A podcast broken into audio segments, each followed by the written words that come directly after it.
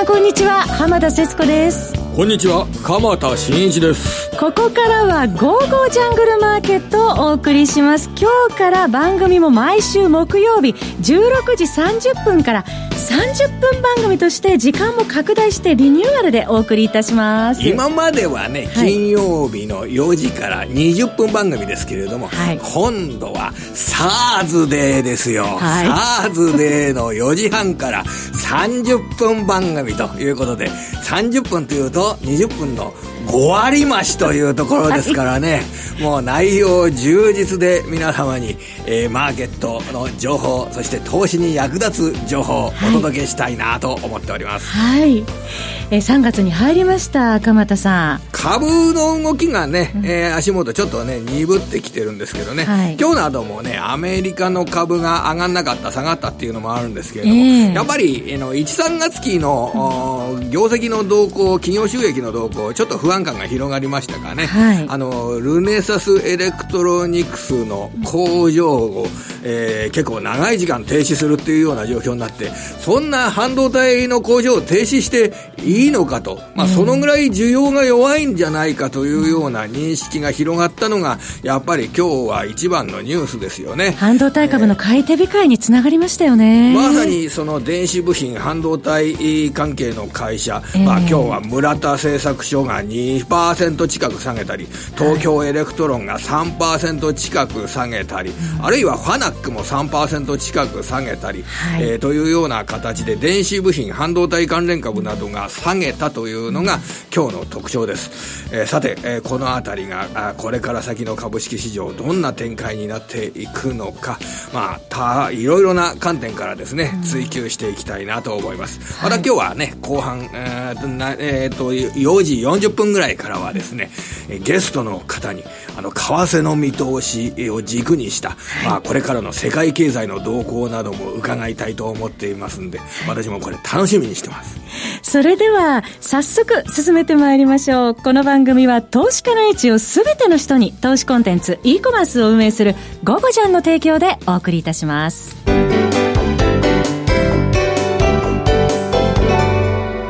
さて、先ほど鎌田さん、半導体、まルネサステクノロジーをはじめ、半導体株のお話されてましたけど。エレクトロニクスになりましたけどもね。あの、年初からの上昇相場をリードしてたアメリカの、あの、半導体株指数、はい、 SOX も、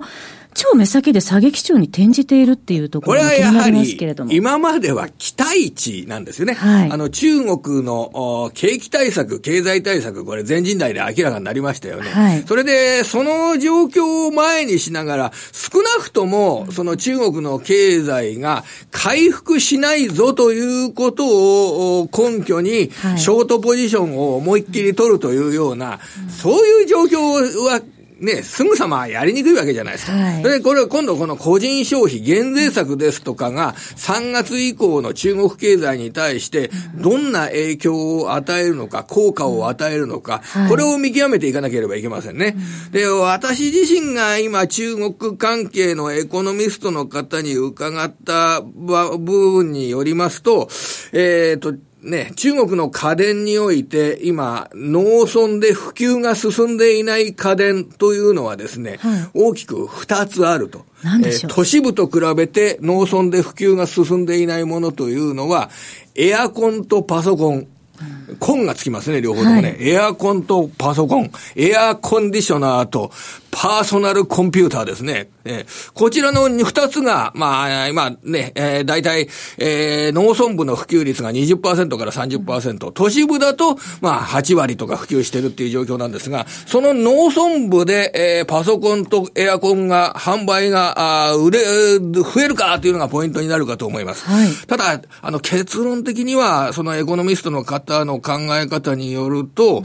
うんエアコンはともかくパソコンは、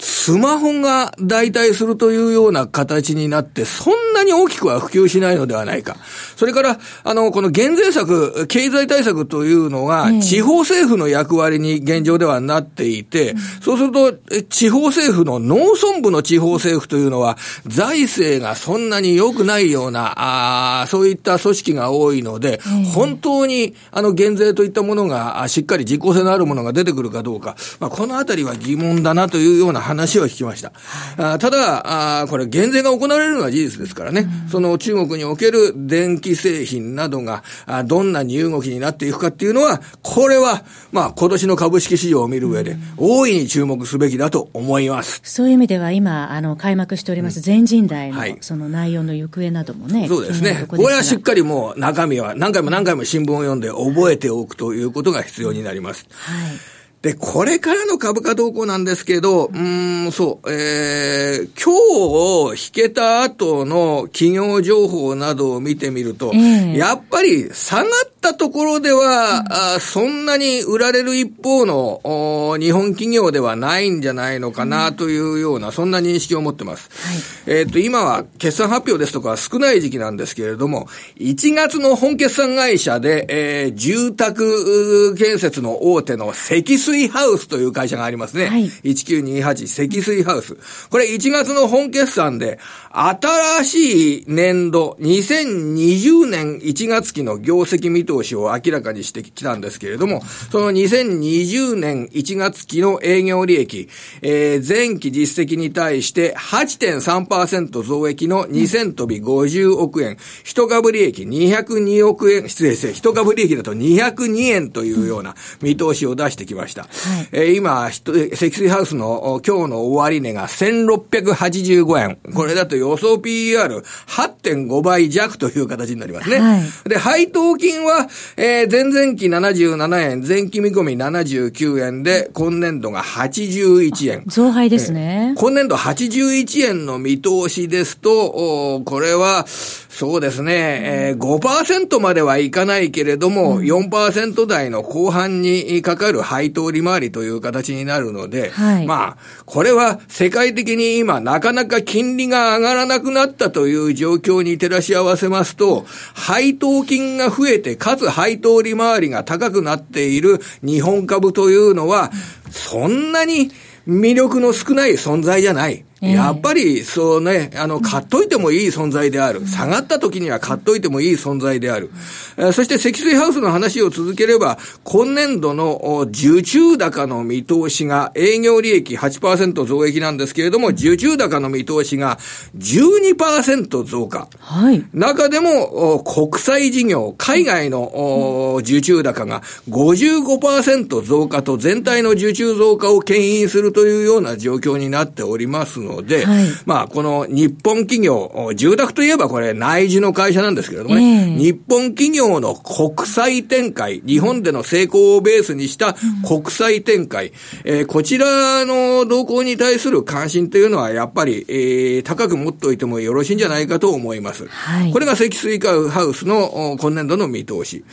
で、もう一つ、企業の情報として、今日引けた後に、えー、発表されたのが、大阪ガスの中期経営計画。はい。大阪ガス、まあ、関西の方でガスで知られる会社ですね。えー、で、あの、首都圏の方で電力事業を展開したいっていうようなことを、まあ、地方の電力会社は思っておりますけれども、大阪ガスの新しい年度、これも4月以降の計画が発表されたんですが、投資計画が大体前、今年度の見通しに対して来年度は25%近い投資計画の引き上げといったものを予想しています。そして営業利益の大阪ガスの、見通し、これ2020年3月期、来年度の見通しですけれども、営業利益は3割、うん、今年度の見通しに対して来年度は増やすぞというような、そういう計画を立てております。はい。まあ、このあたりの状況、日本企業の状況を見ても、やっぱり電子部品のね、あの、輸出の状況ですとかっていうのは気になるところですけれども、はい、まあ、そんななに全体の企業収益全般が厳しく落ち込むような状況ではないんじゃないのかなというようなことを、えー、今日の取引が終わった後の積水ハウス、大阪ガスの企業内容は示しているんじゃないのかなと、そんなふうに思っております。はいえー、それではこの後は本日のゲストの方をお招きします。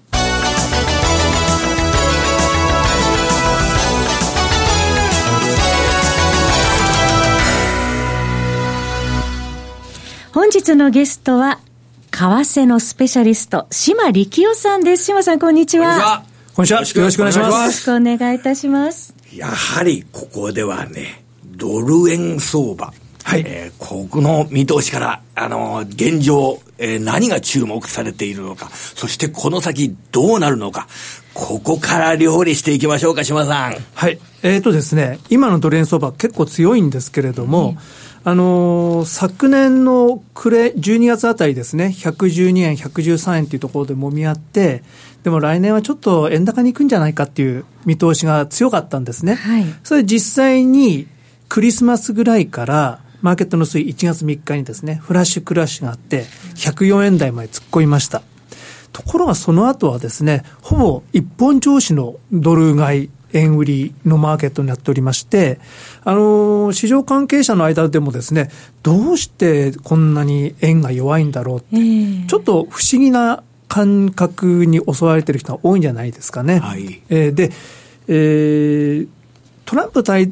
統領が誕生して、2017年頃までは、ドル円相場っていうのは、ほぼ金利と相関関係があったんですが、えー、2018年頃になってからですね、うん、あの株価との連動性が極めて強くなってます。はい、あの株価というのは米国株の方です。アメリカ株です、ね、はい。はい。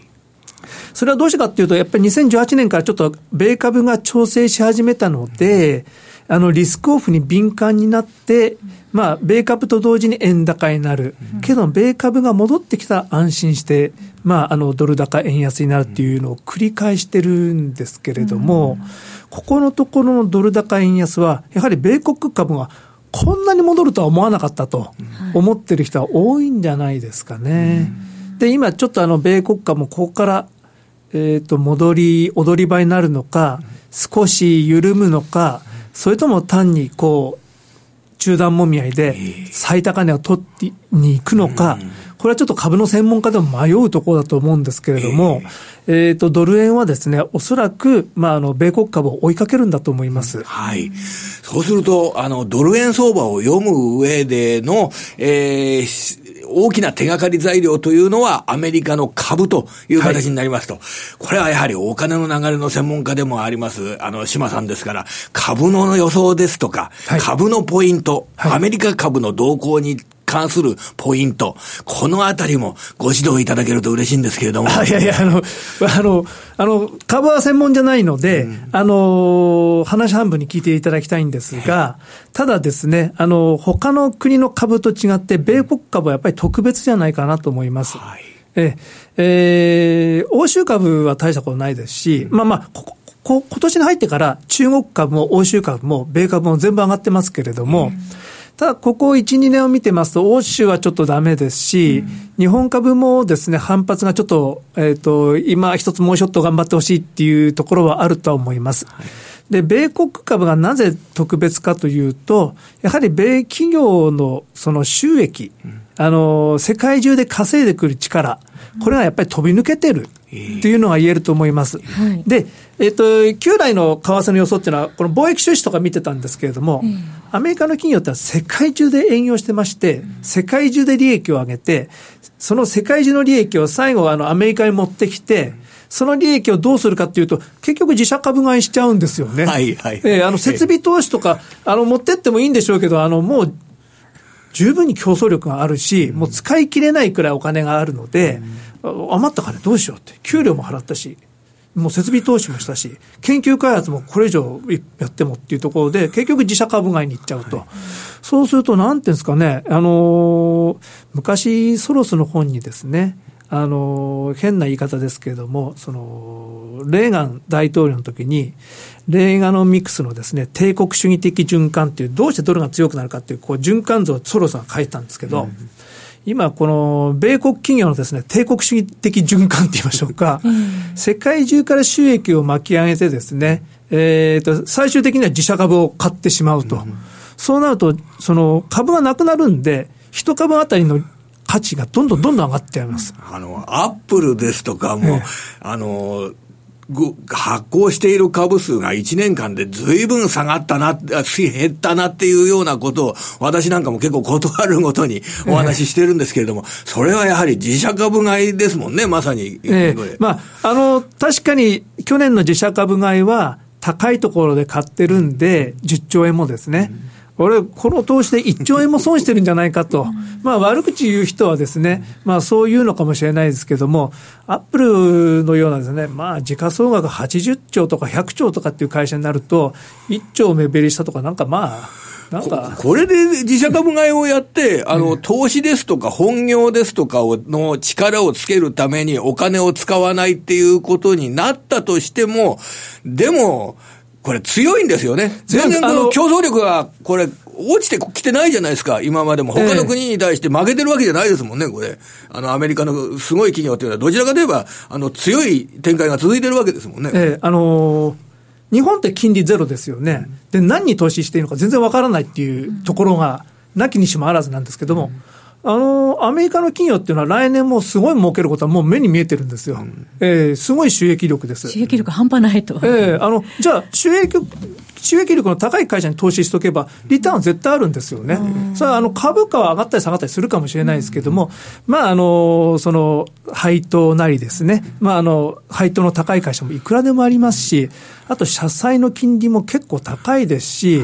あの、で、そういうのがありますので、この日本っていつまでゼロ金利やってるんだっていうような国なんですけども、あの、見方を変えれば、米国の企業に投資しておけば必ずリターンがあるので、えー、日本の保守的な機関投資家も少しずつ変わってきてるんじゃないかなという感じはします。はい、特に年金、あの GPIF がやはりその、去年は14兆損したとかって、そのニュースになってますけど、まあ、これまでの目標から比べると、まあ、大した学ではまあ、メディアっていうのは、得した時には取り上げたりしないで、えー、損した時に大きく取り上げたりとかしますからね、えー、あの、傾向としては、実績は残してるわけですよね、これ運用もちろんです。で、あの、日本人全部のです、全、全員のです、ほぼ全員のですね、うん、年金がその運用にかかってるということですごい重圧のもとでやってらっしゃると思うんですけども、まあ、要はですね、えー、アベノミクスの際に、日本への過度な投資を修正して、海外にかなり振り向けました。これは結局成功しております。で、えー、まあ、要は日本を捨ててるんですよね。海外株の比率なども、今4分の1ぐらい海外株の比率になってるっていうような、そんな年金のあの運用状況ですもんね、これ。ええー、で、これはやっぱり、ますます増えていくんじゃないですかね。うん、で、トップが変えるとですね、他の年金も行動変わってきますし、で、最近あの、為替動かないんですけど、どうして動かないかというとですね、えー、他の機関投資家、政保さん、損保さん、あの、昔はですね、為替ヘッジを大々的にやってたんですよ。で、まあ、あの、債券投資するんですけれども、為替のヘッジ比率をですね、ダイナミックに100%か0%までね、すごい動かしてたんですね。まあ、また、大昔はですね、あの、15%ルールっていう変なルールもあったので、うん、えっ、と、それで一斉にヘッジ行動を取らなくちゃいけないので、為替が動いたっていう面もあるんですけれども、ところが、ここ十数年ぐらいはですね、えー、為替リスクをほとんど取りません。ほぼ取らない。あの、為替リスクなしで債券投資やってるんですが、またそういうリスクを取らない人がですね、まあ、あの、僕が門外漢なので言うのはあれなんですが、失敗しない人は結局出世するという構造があるので、日本企業には、あの、積極的にリスク取って、あの、トレーディングで儲けたっていう人は出世しないんですよ。あの、他の国と違って。えっと、まあ、企業もそうだと思うんですね。あの、ね、よく日経新聞にもですね、あの、なんで中国とか韓国の会社に行くんだ、技術者がですね、うん、やっぱりトップがリスクを取らないと、うん、えー、自分たちの開発した技術を生かしてくれないと。うん、韓国や中国だったらすごい積極的に投資してくれると、日本はですね、まあ、この投資はよしてみようって、えー、待て待て待てって言ってる人は出世していくんで、えー、そうやってるうちにあの、もうあの、アメリカの企業の背中ももう見えないんですけども、いや、韓国も見えなくなってきてる。中国も霞に変える。それがやはり企業の勢いというのが、全く、あの、アメリカと日本企業の勢いが、これが違った部分に反映されてるわけですよね。えー、あの、まあ、リスク管理とかコンプラとかですね、うん、あの、そういうことばかり重視してるうちにですね、うん、えー、全くリスクを取らない社会になってるので、うんえー、リターンもないと。トップラインがまず伸びないということが日本企業の弱みになってるわけでしょうか、ね、えー、で、まあ、それはあの株のファンドマネージャーであれば、ひしひしと感じていることなので、まあ、あの、これから先またですね、あの、人口動態が変わってきますので、そうなると日本に投資するという目はほぼない。ですから、あの、多くの為替のアナリストはですね、え、なんでここの状態で円高にならないんだろうって、不思議で不思議でたまらないんですよ。なるほど。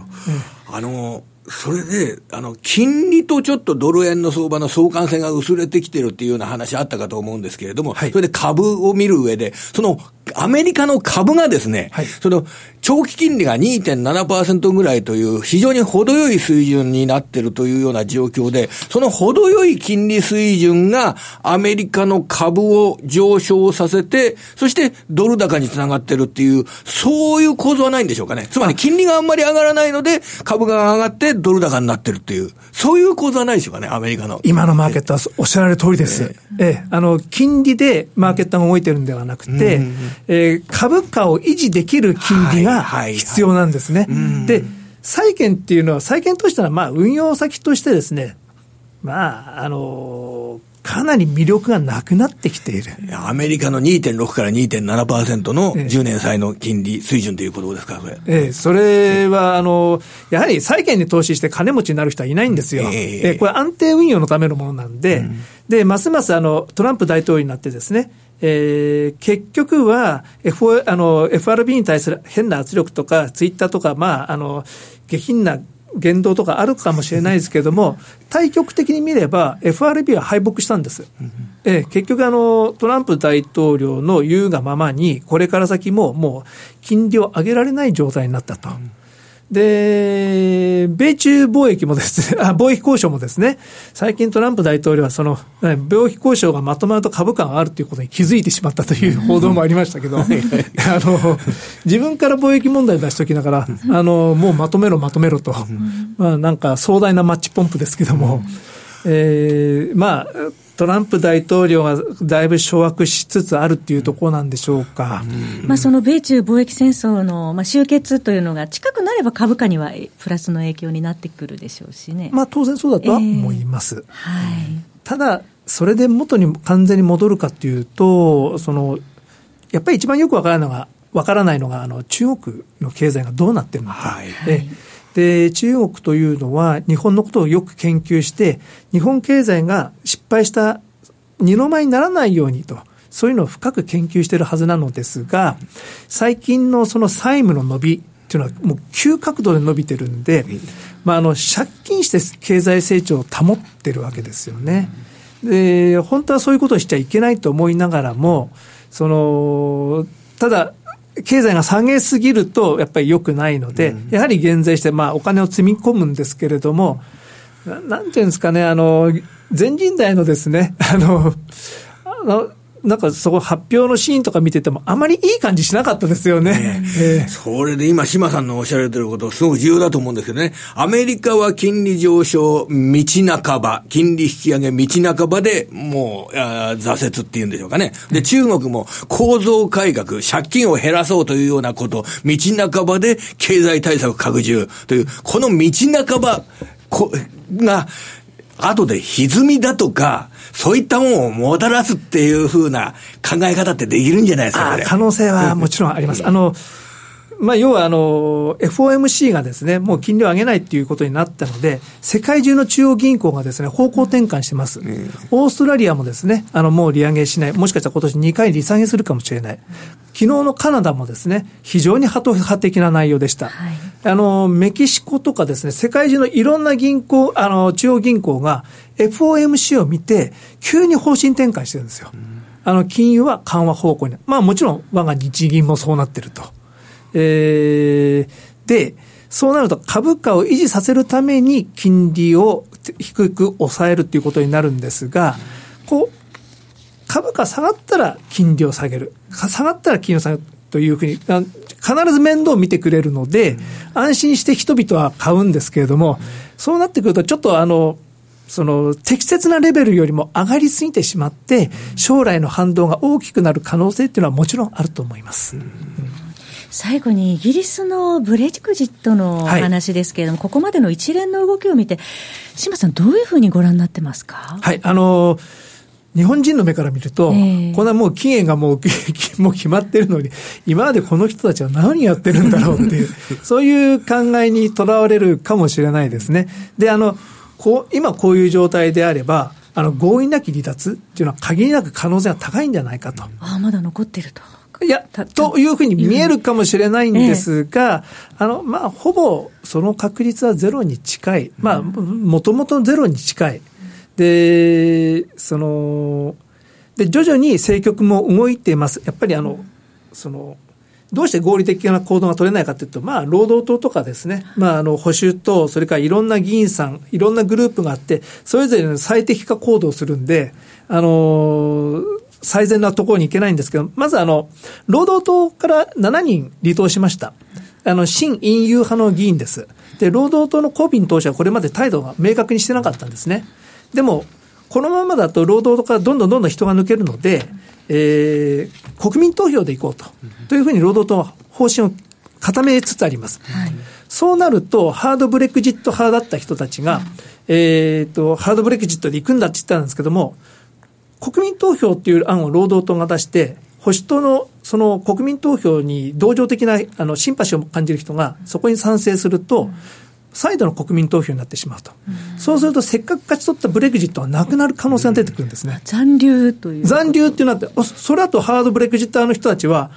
ハードブレグジットでいいと思ってたんですけども、まあ、それすらもなくてですね、残留、あの、まあ、残留になってしまうともう、それは困るので、それだったらもう名首相の案でいいですと。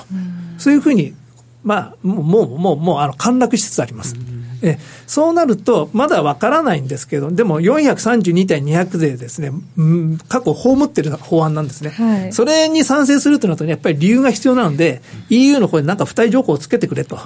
お願いしてるんですけども、なかなか出ないんですけども、まあ、付帯条項がないと賛成できないかもしれないんですが、あのー、け多分延期になって、6月末になって、どこかでメイ首相の案に全員が多くの人が賛成して、ブレクジットになるっていう確率が6割で、国民投票が4割。で、合意なき離脱っていう確率がほぼゼロなので、ポンドドルは割安なので上がる。ということだと思います。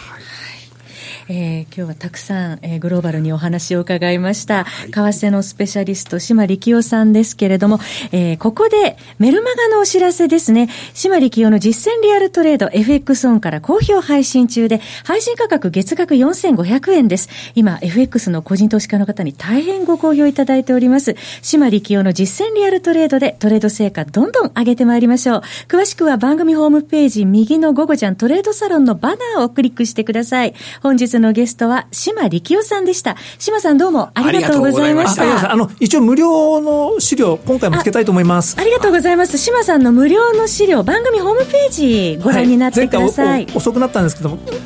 バチッとやります。ありがとうございます。楽しみにしています。ね、えー、ゴゴちゃんのメールマガジンに仮想通貨の情報も加わりました。ラジオ日経でもおなじみの個人トレーダーヒロピーの読む、えー、仮想通貨ストラテジーレポートヒロピーさんのレポートです。月額こちらも4500円となっております。番組ホームページのバナーからお願いします。鎌田さん今週もどうもありがとうございました、はい、また来週もお会いしましょう。木曜日です。この番組は投資家の英知をすべての人に投資コンテンツ e コマースを運営するゴゴジャンの提供でお送りしました。